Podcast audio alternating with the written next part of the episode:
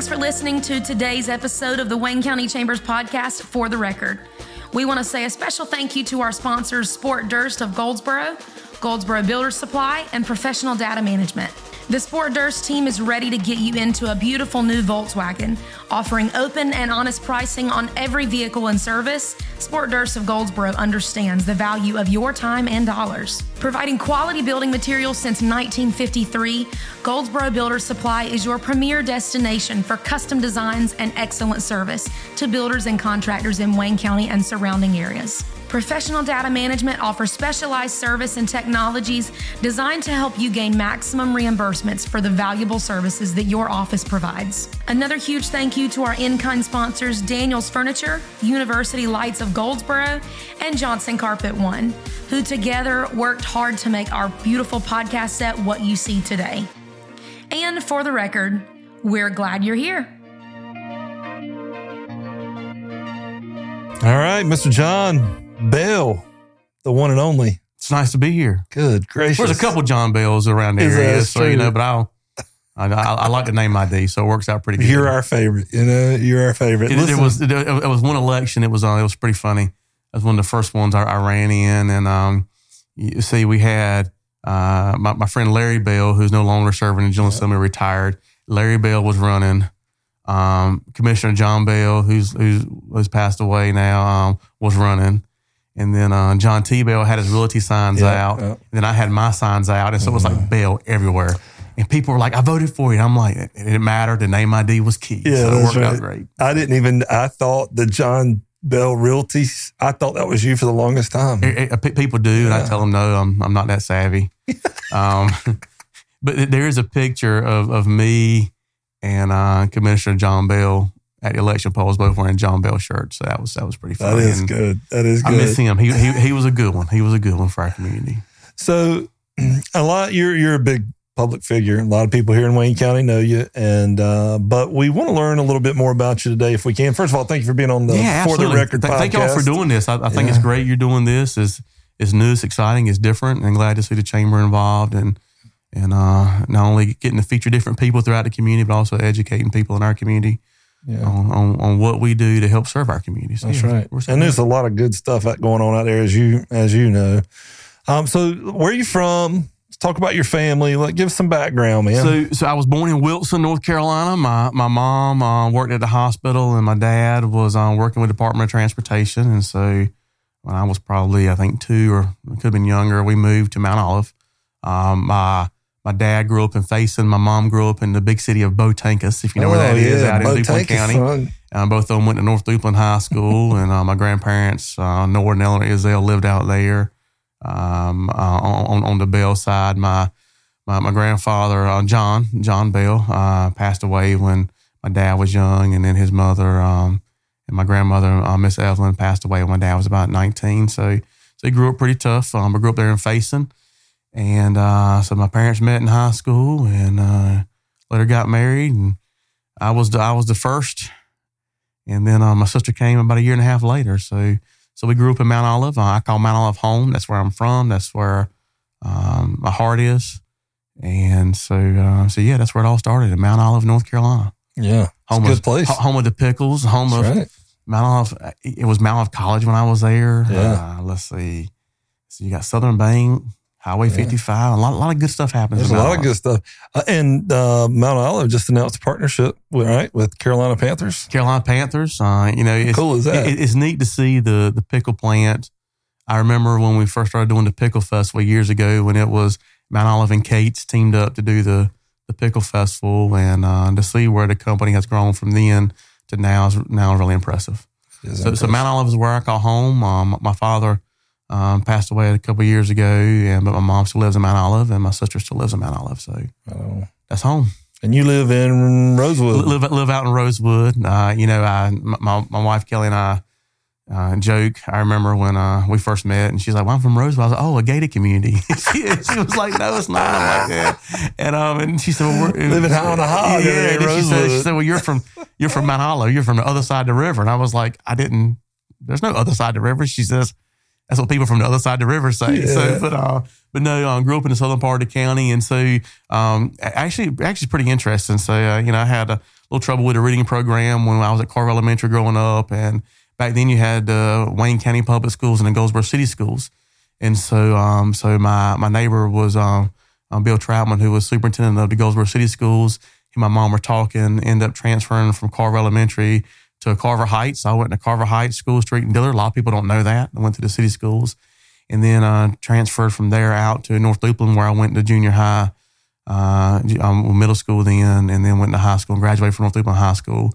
Uh, my grandparents were very active in the community. Both my parents and aunts and uh, uncles went there, and so it was a family tradition to go there. So that's where we wanted to go, and um, then graduated from high school and decided I wanted to go to school at the beach. So I went to UNCW uh, and graduated from there. And what was your degree in? school. it was. I was just. I just tried to make it through. Yeah. No, I really didn't know what I wanted to do, and then I got to school and majored in political science for like for like the first semester. I was like, this is horrible. I don't want to do this. Mm-hmm. So really didn't really know what I wanted, but um, ended up taking a class in criminal justice. I had professors that I really liked, and so I ended up majoring in, uh, got a Bachelor of Arts degree with a double major in criminal justice and sociology. Was going to take that into law school, was what I thought I wanted to do. But uh, at, at, towards the end of my senior year, I was like, you know, I really don't want to go to law school. I just want to go to work. So, uh, so, so I got out of high school, well, excuse me, got out of college, and I was sitting there and I had two applications on my desk. I, did, didn't know what to do. I was on looking at do I go? I had a highway patrol application. Maybe I want to go into law enforcement. And then my mom referred me a, a job opening here in Goldsboro, which for the Boy Scouts. And so I applied for the Boy Scouts and became a district executive with the Boy Scouts. Oh, I never knew that. Mm-hmm. The so, Boy um, Scouts. Um, yeah. So worked with the Boy Scouts for five and a half years. Great organization. Yep. Ended up in Panama City Beach, Florida, really? being young and single and took a promotion to move to Panama City Beach, Florida. It's not, well, a, not that, a bad life. I was going to say that. And so, um, so then I was, I called my mom one morning. I was like, Hey, I want to come home. And so I had to look for a job. And back then, trying to find a job, one was tough, but then try to get one that you know, kept your salary within range, et cetera. In Wayne County was even tougher. And so I ended up um, getting a job managing a bank. And so it was a, a, new bank, which is now Woodforest National Bank. So I helped oh, yeah. put the bank in the Walmart there on Spence Avenue, which was very interesting. I learned a lot uh, when you're in a small institution like that.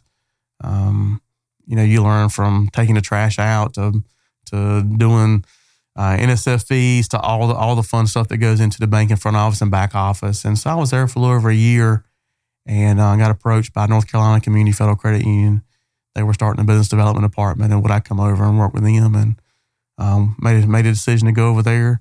Uh, Claudia Meeks, who um, was the chief operating officer, and who was also my best friend's mom, recruited me to come over there. So it worked out pretty good, and that's where it all started for me. That's good. That's also where the Kate Daniels relationship, and that's where that started in earnest. Yeah, so, so, so it's a funny story about the, the Kate situation.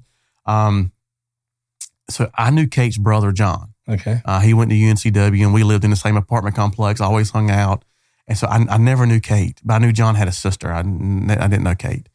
And Jeremiah and I grew up in Boy Scouts together, so I always knew Jeremiah. So, um, so I didn't put it together till we were at a Center Street Jam and I saw John and I was like, Hey, what are you doing here? And he was like, I'm here with my sister. I was like, That's your sister? And so that's when I put it all together. So, uh, so we, we knew of each other, but never knew each other until we moved back here. And uh, Kate was working at the University of Mount Olive. Yeah. And uh, so she was looking to do some different things. And we had a marketing position open and brought Kate on board. And her and I worked together for a number of years, had a great time. Yeah. Yeah. She's, she's good people. That's for sure. Um, so how did you get involved in politics? I mean, well,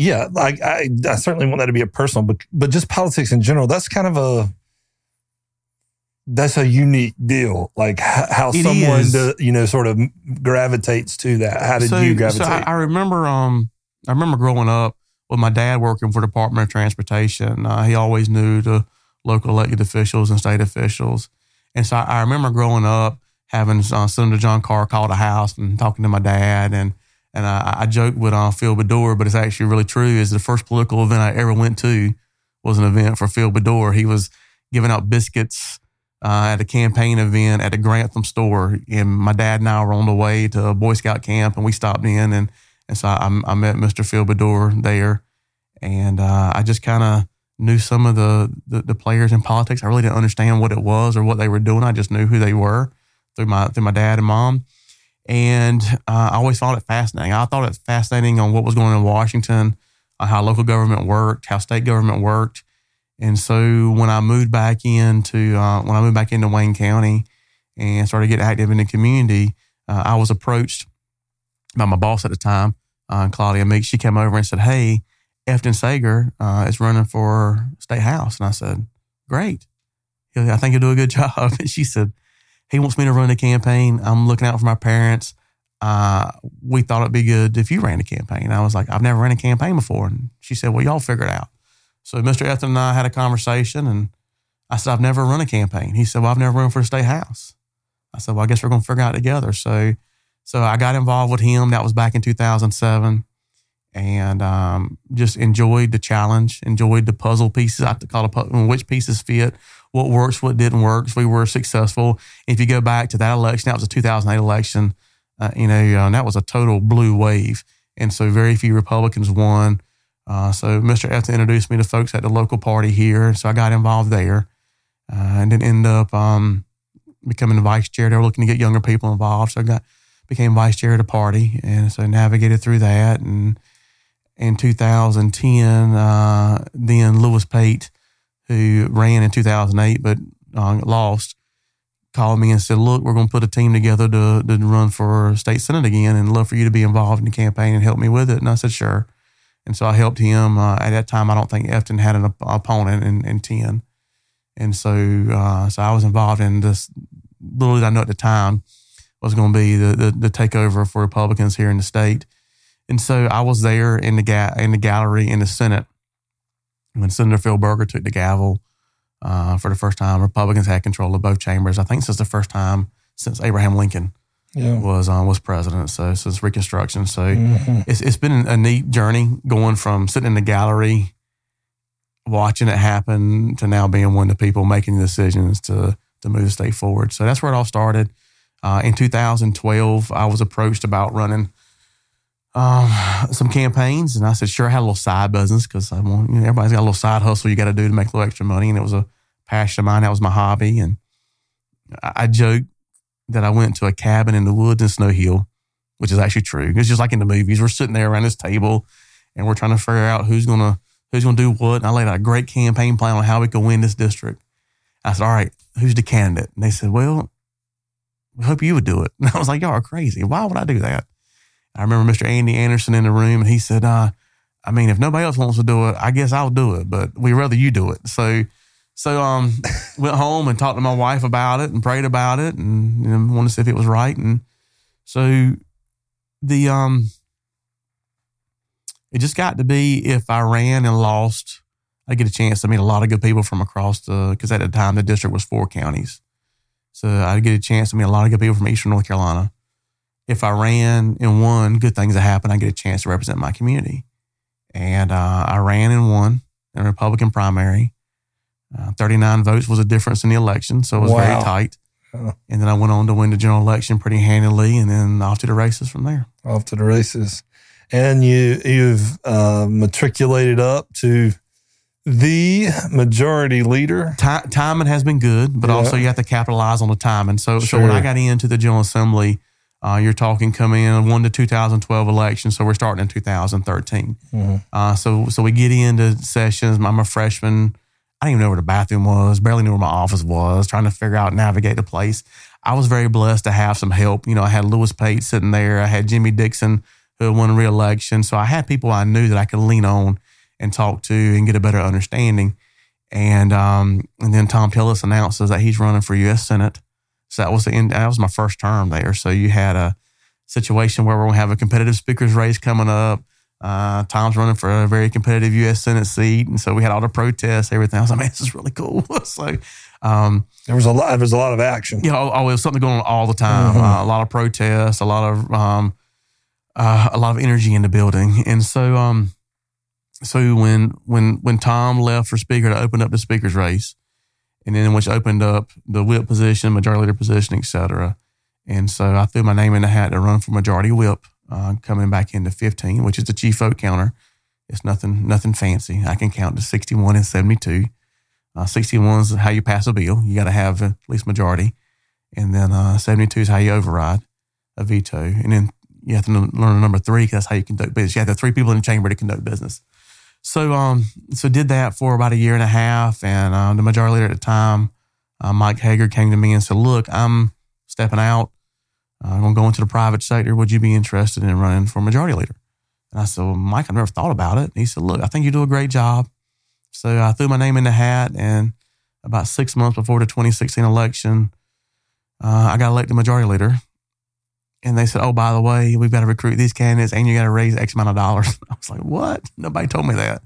So I remember um, coming into that session leading up to the election, that short session. Uh, I used to always walk in the office when I was the whip, and uh, Mike was majority leader, and I'd say, uh, he said it has tiling done. Uh, like BC powders on his desk. He was frustrated. you know, he was his hand hand like this on his face, and I was. I was sitting there in my office, and uh, Mike came walking in, and here it is. He like lost like five pounds. His new haircut, new suit, and I was sitting there with my hair disheveled and tiling done with BC powders on my desk. And I said, "Get out." Yeah. he said, "If I'd have told you, you never took the job." Right. So, so we joke about that to today. But it's an honor to have your colleagues elect you to a leadership position, especially the majority leader, because you're supposed to be the voice of the caucus. Um, and so I took that as a, as a huge honor. And I said, man, can I, can I leverage this to be the best representative for my district, but also represent the Republican Party, represent the Republican caucus the best of my ability. And so we've been successful in doing that since 2016. And represent Wayne County. Yes. I mean, so, so this is, so, so now you look at politics now you fast forward to where we are now. When I started, I had portions of Wayne, Greene, Lenoir, and Craven. Then through redistricting, moved to portions of Wayne, Olive Green, a little bit of Johnston. And so this is the first session where I've solely had just Wayne County. So my district is encompassed just in Wayne County now, which is um which is pretty neat. I only have to deal with one school board, one county commission. so those things are easier, but I still have to work with representatives all across the state. Sure. So um, so even though the the issues um the issues are more condensed. Uh, we still have issues here in Wayne County we have to address, but then also I, get to work with folks from all across the state, so it's pretty cool. Yeah, no, that is pretty cool, and and Wayne County is fortunate. I mean, I think in a lot of uh, you know, it would have been fortunate regardless to have had a majority leader of any kind. Uh, you know, I think is perhaps true, but in this case, you've been huge for this county. And I don't think there's anybody on any side of the aisle anywhere that would dispute that. And so I, we, I think we should just say we appreciate your service. Well, I appreciate, well, I, I, I, appreciate the compliment. Uh, you know, I'm just proud to be a small part of a long legacy of really, really good representation that Wayne County has had. Uh, also, I go, I, like history, so I go back and look.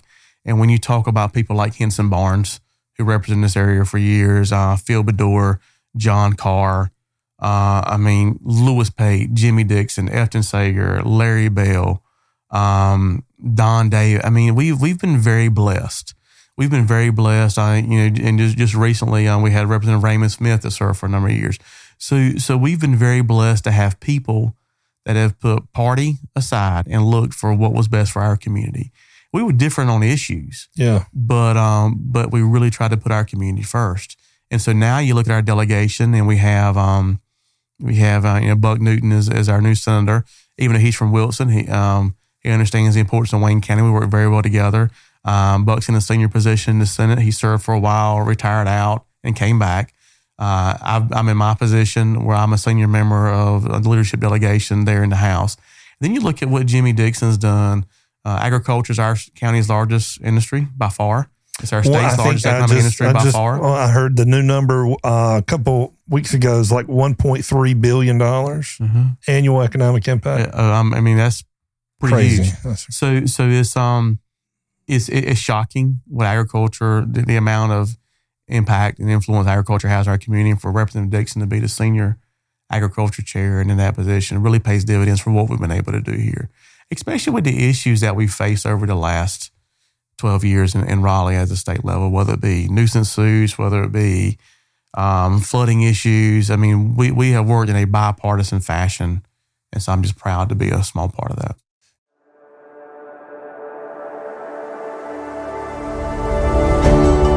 Sport Durst Volkswagen Mazda of Goldsboro is proud to support Wayne County Chamber of Commerce. Family owned and operated, Sport Durst knows the importance of keeping local money local and supporting the community.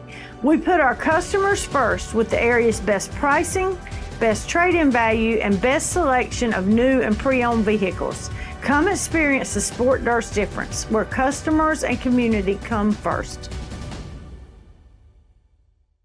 Yeah, because I mean, I, I think you'd probably agree. There's, I don't know where they're from or what they're doing or, or what the, but the intent from a handful of people is to get rid of it completely as a sector. I think they want, there are people out there who want to reorganize the economy, right? And they The- see agriculture as an obstacle almost. there's folks out there that would rather you have your own little garden in the back of your house, and that's what they view agriculture as. Mm-hmm. They don't understand that you have to feed, um, you know, where one grows, you have to feed multiples. Mm-hmm. And so when you look at the impact that would have if those folks had their agenda, I mean, it would not only would completely devastate the economy of Wayne County, would cripple the economy for America. And uh, I look at agriculture, of course, it's about food, but also it's about national security. Uh, if we can't feed ourselves and we become dependent on other countries to do that, man, we're in a bind. And and I, and we talked about this at an event actually. I think uh, uh, several maybe a couple months ago now. But China has become one of the largest purchasers of land in the United States, and a lot of agricultural lands being gobbled up. I mean, how do we? I don't I don't know what the state's role is in that. For you know, to be honest, but I mean, I, as just a normal citizen, that makes me I'm concerned. well, and, and I'm concerned too. And uh, I filed a bill this year along with some other representatives that's now working its way through. And, and really, it would stop the sale of, of land um, to, to countries that are basically on the terrorist adverse watch list. Uh, so, you, you know, what we're seeing happen now is you're seeing strategic land purchases around military bases, agriculture facilities, and we've, we've got to shut that down. We've got to stop that. Uh, you know, we just a few months back we watched a Chinese spy balloon fly across our country. Um, that's that's shocking that that would happen here in America.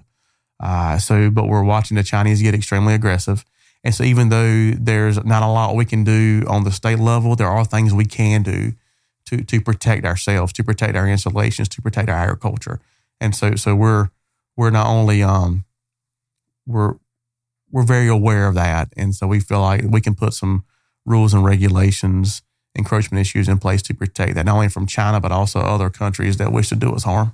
Yeah, no, I, I thank you. We appreciate that.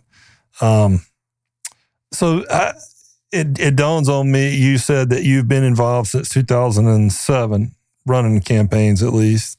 So uh, politics has changed quite a bit in that time period, uh, at the national level for sure um, and people uh, maybe I'm maybe I misunderstand it, so you can educate me here. But people t- tend to take their cues at least downstream from what's happening at the national level, and they see things tend to see things through those lenses, even if it's not quite as you know quite the same locally, but the principle is roughly the same. That things have seemed to be much more polarized uh, much more aggressive uh, than than it maybe it used to be. Uh, maybe I'm getting old. Is that what it is? No, no, it's um, you know, I've definitely watched it evolve over over the twelve, well, it's twelve years now since it's, I've, I've been in the General Assembly.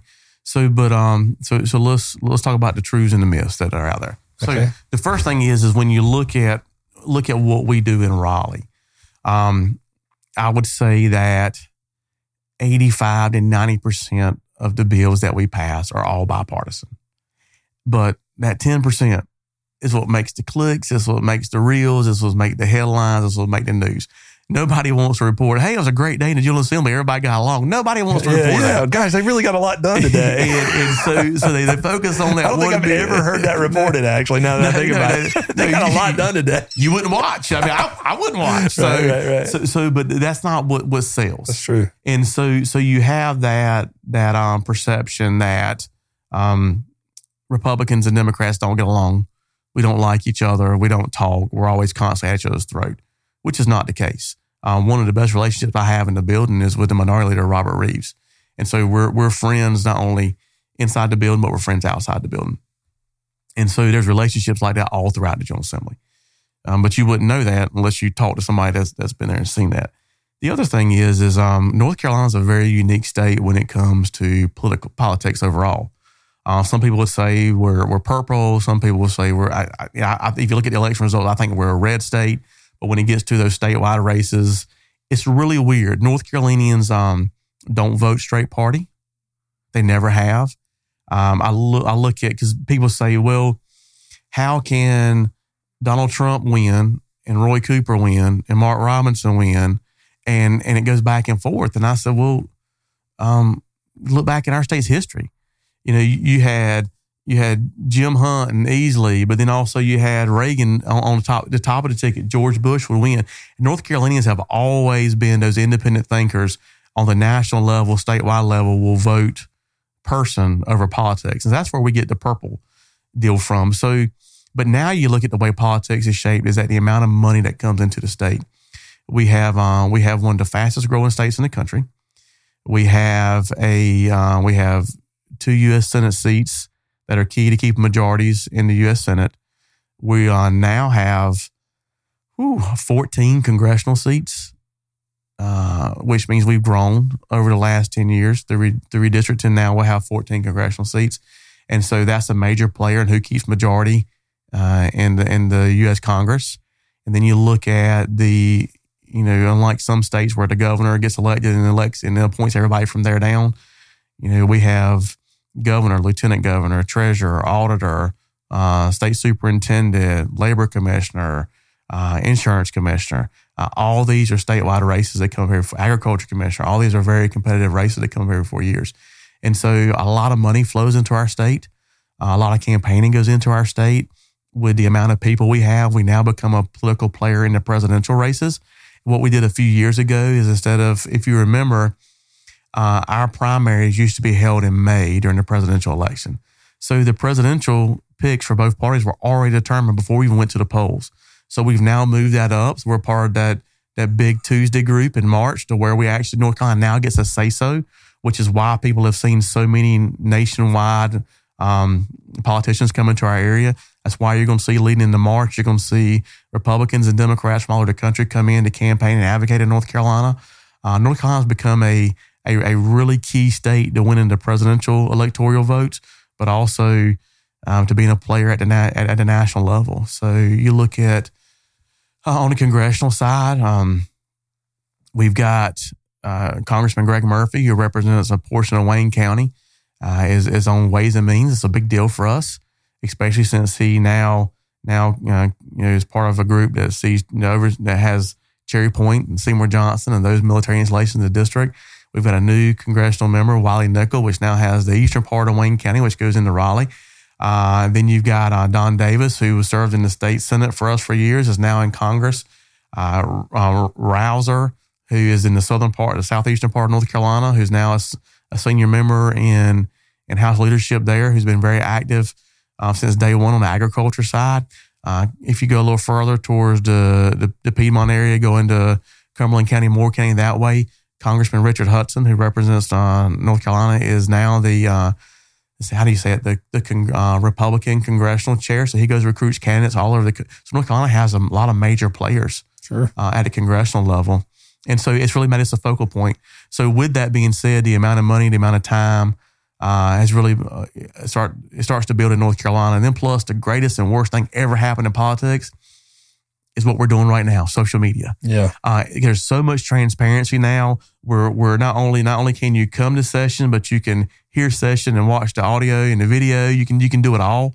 And now with social media, you get uh, tweets or X, whatever it's called this week, and you've got Facebook, you've got Instagram, you got all these different methods to get information out there, whether whether it be true or false, it right, gets sure. out there, and so which creates a very polarizing environment. Yeah, I mean, I I think you probably would agree. Maybe you don't, but that media has had at least as much to do um, with the polarization as any other single entity.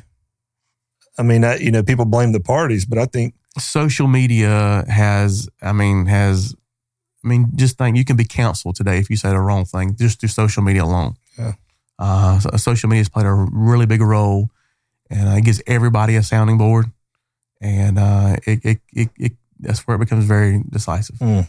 That's wild. But it's also a great tool that we have. Sure, that's Where. I can communicate directly to to my constituents and the people I represent. Well, and I guess by virtue of, you know, as you say, North Carolina becoming a critical state, there's a huge benefit to that politically too, right? I mean, uh, it should add leverage for the folks who are representing us, right? So that's a, I guess there's a, it's a double edged sword. Well, and it's, it's also, you know, if you're a political junkie like I am, I just find it fascinating to be able to have presidential candidates come through Goldsboro, to be able to have that type of, of, a focus on our area, not just our area, but also the entire state. It's really cool. Because there was a while there where we didn't have that. You know, That's to get a presidential candidate come through maybe towards the end of the election, but um, but to have that being a focal point to where I mean, I was just thinking in the last last couple elections, you had you had both presidential candidates in our area. That's wild. So, uh, given the environment, lay of the land, uh, your role, and you're Republican, but we have a diverse county in Wayne County. Uh, the county's probably uh, a little less diverse than the city of Goldsboro, but Goldsboro makes up a, a significant part of Wayne County. When you're thinking through, um, how do you deliver for diverse needs. Like, I mean, the people who are asking of you, who are asking things of you, it's a, that's a lot of folks. Almost, I imagine that happens all the time, right? People are asking you for things. They're Happened a couple times. There's more on the way over here. By the way, Chamber of Commerce. No, I'm kidding. No, no, so so I don't look at it as as a Republican, Democrat, diverse. Uh-huh. I, I look at it as okay. So if I've got people coming to me, the last time I checked, if every Republican voted for me, I still wouldn't have enough votes to win. So I have to have unaffiliated. I got to have Democrats. Um, I got to have a. That's what I, that's what we we go for. I want that diverse candidate pool. That uh, not diverse candidate pool, but I want a diverse voter base to where where I'm I'm winning regardless of what kind of precinct it is, what kind of Mhm. district it is. Um, that that I'm I'm their guy. And, and by being that person, you have to listen to all sides of the aisle. You have to listen to people from all different backgrounds, all different ways of life, uh, all different interests. Uh, you have some people that are concerned about the city of Goldsboro and could care less about anything else in the county. You got some people that all they care about is Pikeville, and I understand that. You got some people that don't care about No, any. You, you- you got some people, yeah, you got, so, so people have different interests, but but but you've got to filter through that and say, okay, That's right. when making these decisions on what I can do, one, how can I impact the most people in the district, and what's best for the county. And so that that's the way I, I make my decisions. So the city of Goldsboro will come up and say, you know, hey, this is our request, and can you help us with this? And I'll I'll look through it. And um, Pikeville did the same thing. Eureka did the same thing. Fremont, and and and so on. And so uh, you know, you try to do what's best for the county as a whole. How many? If, if we're able to get X amount of dollars for funding, Mhm. what has the maximum impact that we can serve the, the most people? So that's kind of your rubric at which you, and and I'm sure there's some political weight given to everything because you have to. I mean, that's part of the job. But um, by virtue of Wayne County being your county, it's it's a little purer, I think, than it's ever been before. I mean, Well, it's- that's the it- other flip side of it. it's, it's easier because when I when I make the ask uh, and, and I look at what I'm able to secure in the budget, I don't. I, it's not that I don't worry about other counties because I do, Mhm. but um, but but where where can I, I I leverage? Where can I work with Senator Newton? Where uh, where can I work with Representative Dixon Mhm. to leverage the ask to get the maximum impact? that's right. And so, uh, so there's no reason for me to be asking for something for Goldsboro and Representative Dixon asking for Goldsboro and Senator Newton asking for Goldsboro. I say, okay, I got the Goldsboro ask. You know, you you get this ask, you get the Olive ask, and so we talk through that, Yeah, and that's the way we've always done. Uh, Senator Davis and I did the exact same thing when we had Greene County together, yeah. and so you leverage those asks to get maximum impact to help a bunch of people. Um, we had a, a, a deal in the budget that um that I, I love to talk about because it has it has impact for the whole party, really for our whole state, but mainly Eastern North Carolina. Is um, the the new hangar for the maintenance facilities uh, at the Global Trans Park, and so so when you're at, so that that that was a regional ask. That was myself and Senator Perry and Representative Humphrey and Representative Dixon and Senator Newton, all of us getting together and saying, you know, this is a big deal for us. How can we ask for this? So you have to leverage those asks. And, and so we do that. Yeah, and I and I will admit here too. The uh, I had this conversation. I guess it was a few weeks ago with Mark Pope, but um, when when this economic development stuff went regional, I was not a fan. I was like, what in the heck is going on? You know, over here in Wayne County, it's hard. You know, if you, there's this chip on the shoulder of you feel like it's hard enough. Now you, it, the the thought was from us, you know, small minded folks was that at least this one was that Wayne County is going to get left behind. You know, because the TransPark's going to be blah blah blah. But the truth is, vision visionaries behind that are folks like you, uh, Senator Perry, yeah, right? I mean, well, and, and you had others. Uh, you had, I mean, Chuck Allen, mm-hmm. Jack Best, and mm-hmm. members of our county commission, uh, Joe Gurley, my father. I mean, all these, yeah. all, all, these folks had this vision of of working together. And so here's the reality: uh, January the first, twenty twenty three. I mean, think about this. Going into this year is the first year in our state's history where the majority of representation came from urban North Carolina, not rural North Carolina.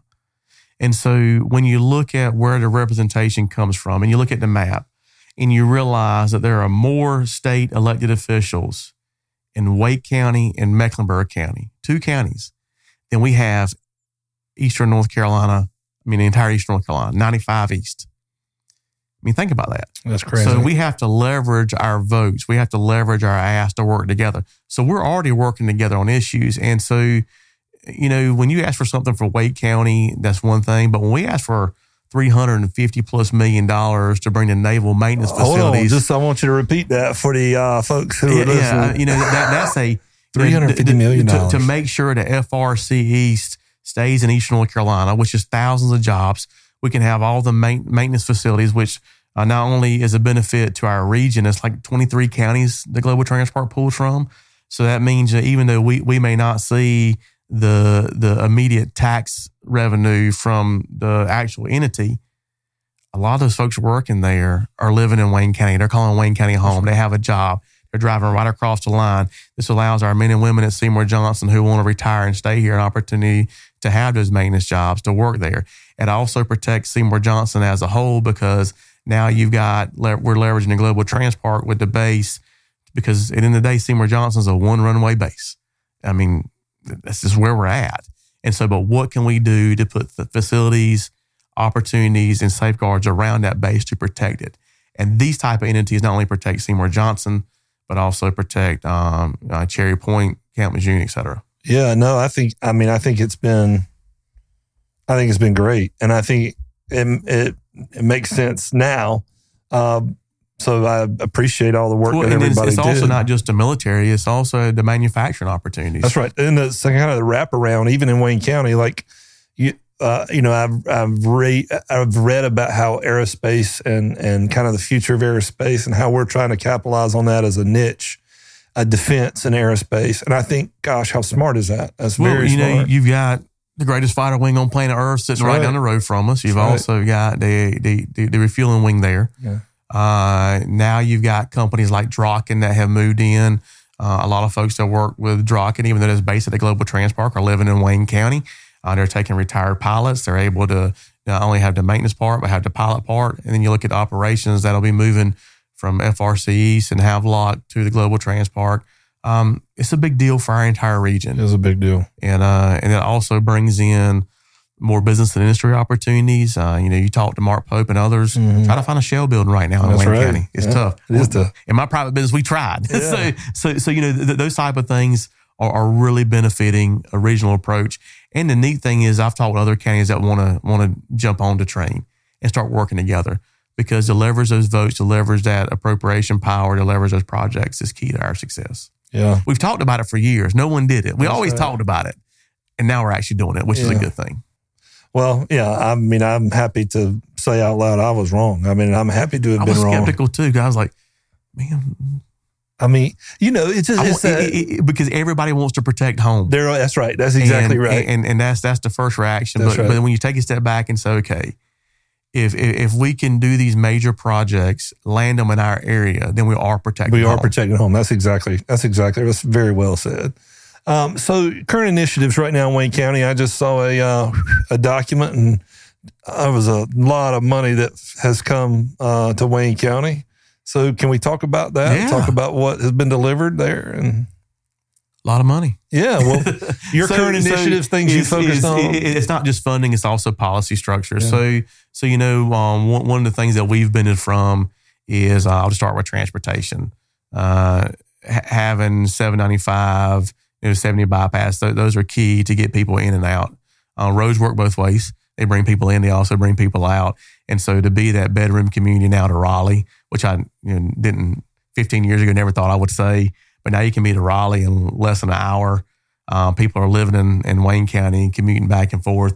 Uh, so so leveraging our transportation dollars and and trying to figure out a way to to fund those. So you look at some of the policies we put in the budget.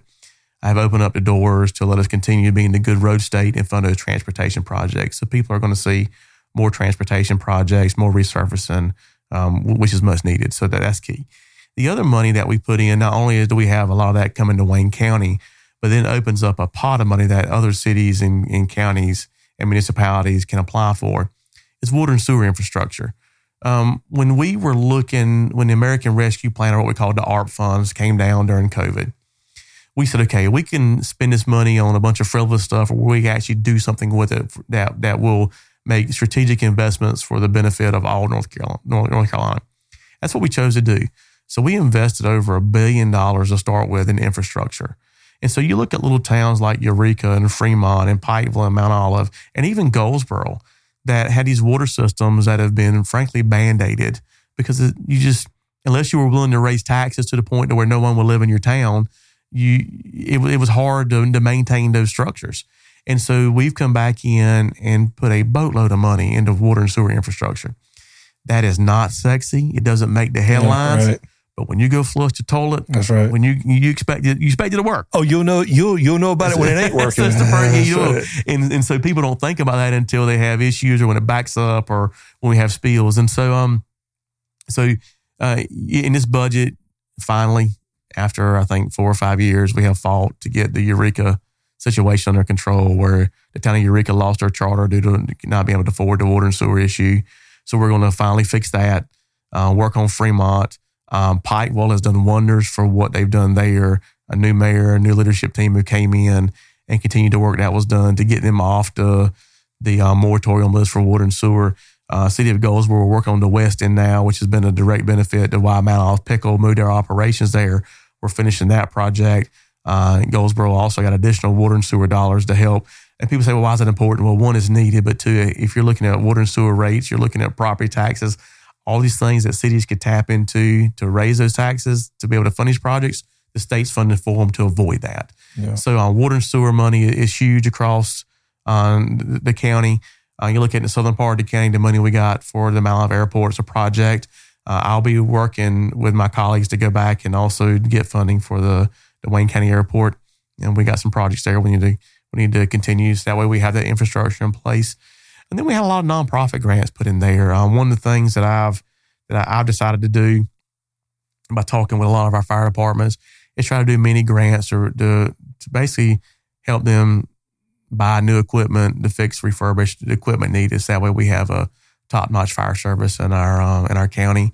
And so uh, it's hard to do all the fire departments at one time. So I'm going through Yeah. and I have people say, well, why didn't you do this fire department? Well, because this fire department asked, this fire department didn't, but I'm getting to all of them. Yeah. So my goal is to have a, a- at least one grant done to every fire department. And then you look at uh, lo- local initiatives. One of the, the, had a lot of folks come and say, I know you're doing these nonprofit grants. How can we help? Um, what can we do to tap into that? And so we felt the best way was to put a lump of money in through the United Way. Uh, Sherry and her team do an outstanding job. They understand the needs, they have the criteria in place, and so allow more organizations to apply for that funding. So we did that. Then also um, there was a little grant there for what uh, Habitat for Humanity and Matt Whittle and his team has done, and some of the projects they're working on to provide housing. Housing is a major need Unity. not just in Goldsboro, but also throughout Wayne County and North Carolina. So we were able to, to do some funding there. And uh, a project that I've been working on is trying to get a new school at Rosewood. Um, I drive past Rosewood Middle School every day, sometimes multiple times a day. And to see that building sitting there that four or five governors have come in and advocated for, and to, to just wasn't moving. And so, uh, so to be able to get the funding to to build a new Rosewood Middle School, along with the funding that we got to secure a Fremont Elementary School, so those things are key. So, what can the Chamber of Commerce here in Wayne County and maybe its members, what can we do to help to support? Um, you, you know, support's always needed. And there's ways to do that politically. Just reach out to me. But the big support is is we've got a great community.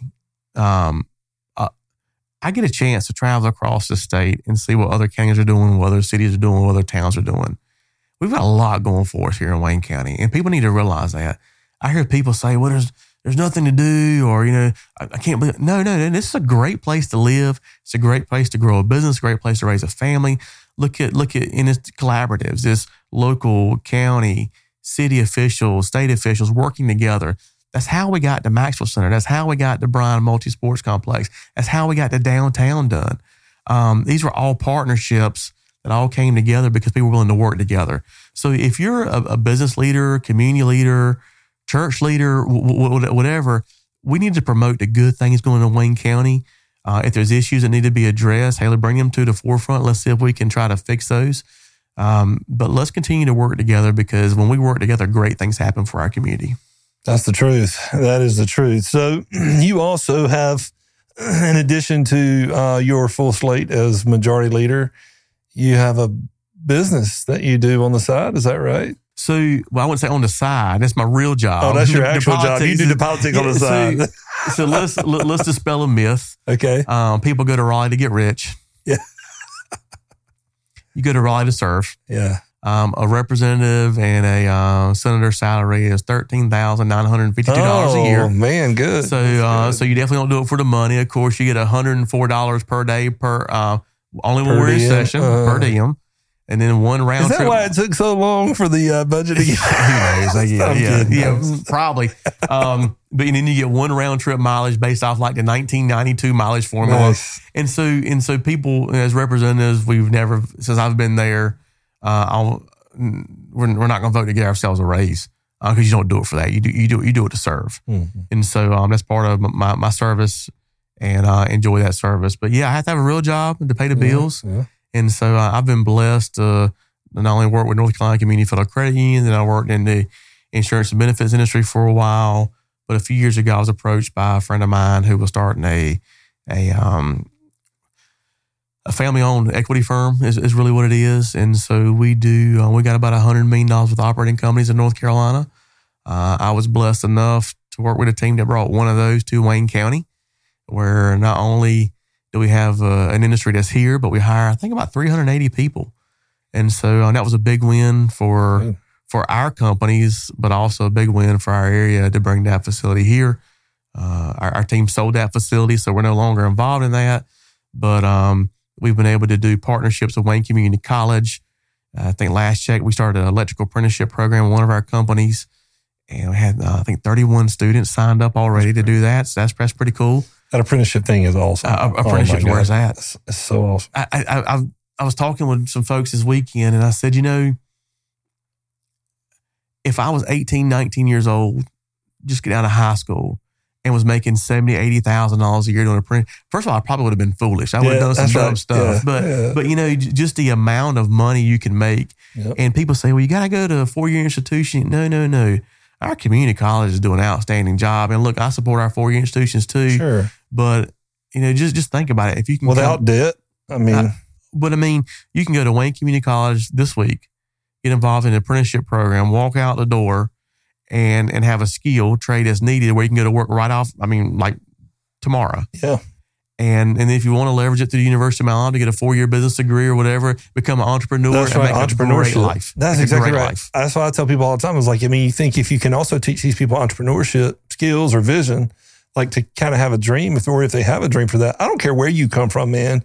Uh, you come from any background. If you learn that skill and you have a passion and a, any expertise whatsoever for business, you can you can make a lot more than seventy thousand dollars a year. So so so when you look at let's just and we talk about skilled trades, people tend to think, you know, plumbing, electrical. Mm-hmm. Um, but let's talk about nursing, for example. Yeah. If every, I think it was a statistic that said if every school in our state had a nursing program, we still wouldn't graduate enough nurses to fulfill the need we have today, just in our state alone. So when you look at the opportunities on, on the nursing side, on, on, the medical side, on the construction side, um, there's tons of opportunity there to have not not only a great job, but really a great career. You could you could start your own business. Um, you know, there's it's just so many opportunities there, and uh, and what our company does is we we like the skill trade side. We've got an electrical company, we've got a metal fabrication company, another larger metal fabrication company, we've got a manufacturing company.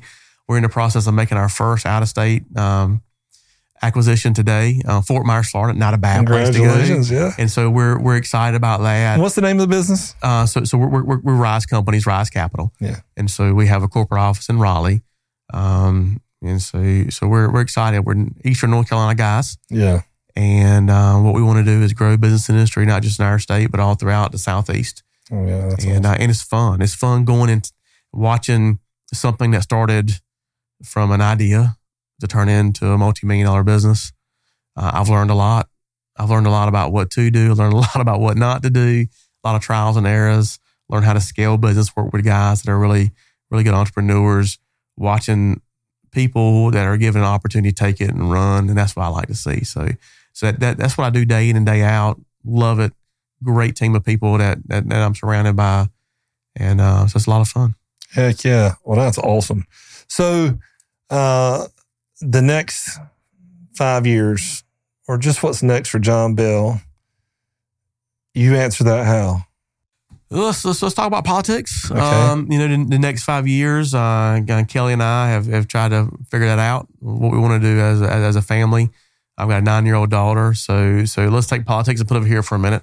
Uh, family wise, uh, we live in a great community. My daughter's at Rosewood Elementary. She's playing volleyball, basketball, tennis, anything she wants, she wants to do, she's doing. And so, um, being a part of her life, watching her grow up, um, being with my family, you know, my, my mom's down in Mount Olive. Uh, I've got my, my sister who The famous. the, the famous Carrie Bell Shields, um, and then and, and my niece Belle, and so so being being a part of our family and uh, watching our family grow up, watching my niece and my daughter grow up is is gonna be a lot of fun. So I look forward to doing that over the next five years, uh, growing professionally with our companies. Uh, hopefully, our goal is to to add one to two companies a year with our our company. So expanding that and trying to trying to trying to grow a workforce across the southeast is gonna be pretty cool. So I'm excited about that. Um, politics, and there's no secret. I've thrown my name in the hat for Speaker of the House. Speaker of, hold on, hold on, hold on, hold on, hold on. Because that's a, that is a big, That's that's a big Deal, deal, man. Um, it's a big deal, but there's also um, other opportunities there, and so in the world of politics, so I think I've got a little bit more to give. And I've been in there. This will be years 11 and 12. Uh, I think I got a couple more terms left. If I'm blessed enough to be Speaker of the House, I think good things will happen. If I'm blessed enough to do something else besides Speaker of the House, but stay in politics, I think good things will happen. So, uh, you know, um, I'm, I'm at the when when, I, when you look at Raleigh and the change, the change that's happened in the last, I'm like old, I'm like ancient in tenure wise, and I've been up there for six terms. And so when you look at the, the body after the folks that are leaving this cycle, retiring, running for statewide office, um, I mean, just about, gosh, I'd say 60% of the body is going to be in their first and second term. So I'm one like the old guards. So, um, so that's that's pretty interesting because uh, being one of the old guards tenure wise, but one of the youngest people age wise is is, is kind of cool when you play that. But um, a lot of, lots of opportunity there politically. We'll see how it plays out. A lot of people, a lot of people say, "Don't you want to run for governor?" I was like, "No, no, no, no. I like, or? Hey, why don't you run for Congress?" I'm like, "No, no. I like state politics is where I'm happy. State politics is where I think my skill set is. Uh, representing my community is what I've always wanted to do. Uh, when I got elected, I swore I would be the best representative possible. Um, that's the passion that drives me. You know, can we fix issues in our community? Can we bring dollars back to Wayne County? Can we put policies in place that make life better, not just in our state, but also in our area? That's what drives me. yeah. And so, uh, so I, I see me. Um, if we're doing this in five years, uh, you know, you know, you know, I, I think we will look back and say, "Man, we had one heck of a run, and we really represented our community well." And now it's time for maybe somebody else that has good ideas and and is energetic to get up there and fight for Wayne County. So I, I don't plan on staying in politics forever, Forever. Yeah. but um, but but I do want to make the best of it while I'm there. What a run, man. And, um, and I guess, I mean, I think I know, I have at least a, uh, an inkling of the impact that it would mean for Wayne County if John Bell becomes speaker. But educate, educate us. Why, why would that be valuable to Wayne County to have, aside from being proud of you and proud. Well, you've got that, the notoriety with it. You've got right. the power to purse that comes with it. That's right. Uh, you, know, you've got the ability to be the the, the, the head dog in the house. Um, th- those are all the, the pluses. Set the agendas. Well, yeah, you, you set the agendas, you navigate through that. Um, but then you also got to look at the negatives that come on with it too. You, you become a target. We saw what happened in Washington this, this past week. Uh, you know, it becomes a, a highly stressful uh, job, not only managing the chamber, but also traveling the, the state, working throughout the state.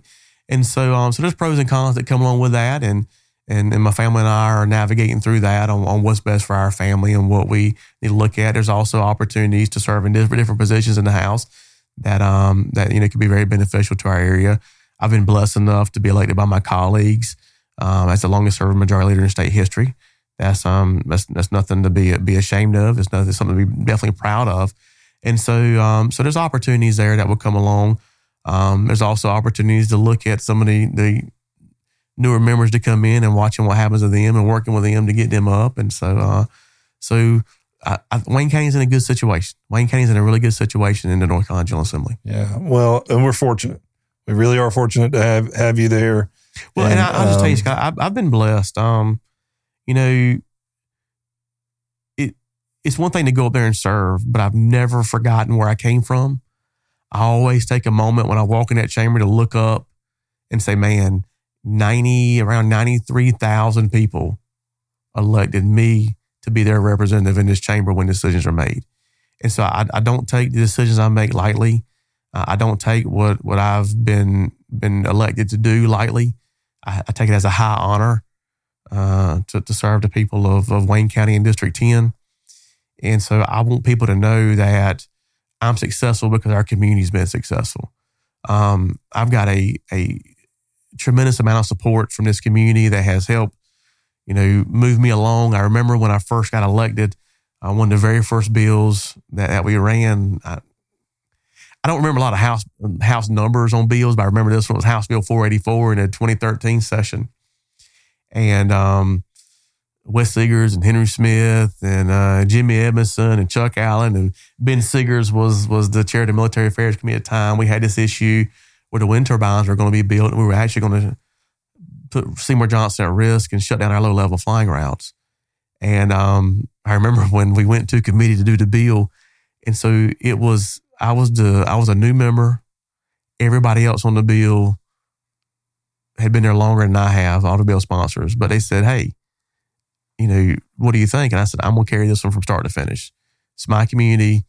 I'm passionate about it. I'm going to fight tooth and nail to get this thing done." And uh, I remember before I walked in the first committee, Ben Seegers, I don't even know if Benny remembers this. Ben said, "Look, it's a no fail option. if you mess this up, you probably don't need to come back home." So, so We're glad things worked out. yeah, I'm glad things worked out too, uh, man. So I remember being a new member going, "What have I got myself into?" And I didn't really understand how big the legislation was at the time. But uh, if we hadn't got that done, uh, we could have lost Seymour Johnson Yeah. and and that started a a community effort. Uh, gave me a lot of confidence on what I was doing. Uh, a lot of people right around me on both sides of the aisle to help get that done. And so, without the community support and the community backing, I wouldn't be in the situation I'm in today. So I'm very blessed. And then the other thing, I'll just end with this is, um, in order to do what we do day in, day in and day out, you have to have a strong family. And so, my wife Kelly has been very supportive. Uh, my daughter Avery has been very supportive. Uh, she didn't really have a choice; she was born into this. But um, but having that that that stability and support back home, my mom, my sister, my mother in law, my sister in law, um, my, my grandmother was battling cancer and was making phone calls to help me get reelected. So to have my aunts, uncles, to have that family support and structure back home has been key to my success as well. I'm very blessed. Well, Representative Bell, thank you so much for your time today and for the conversation. Thank you. Appreciate it.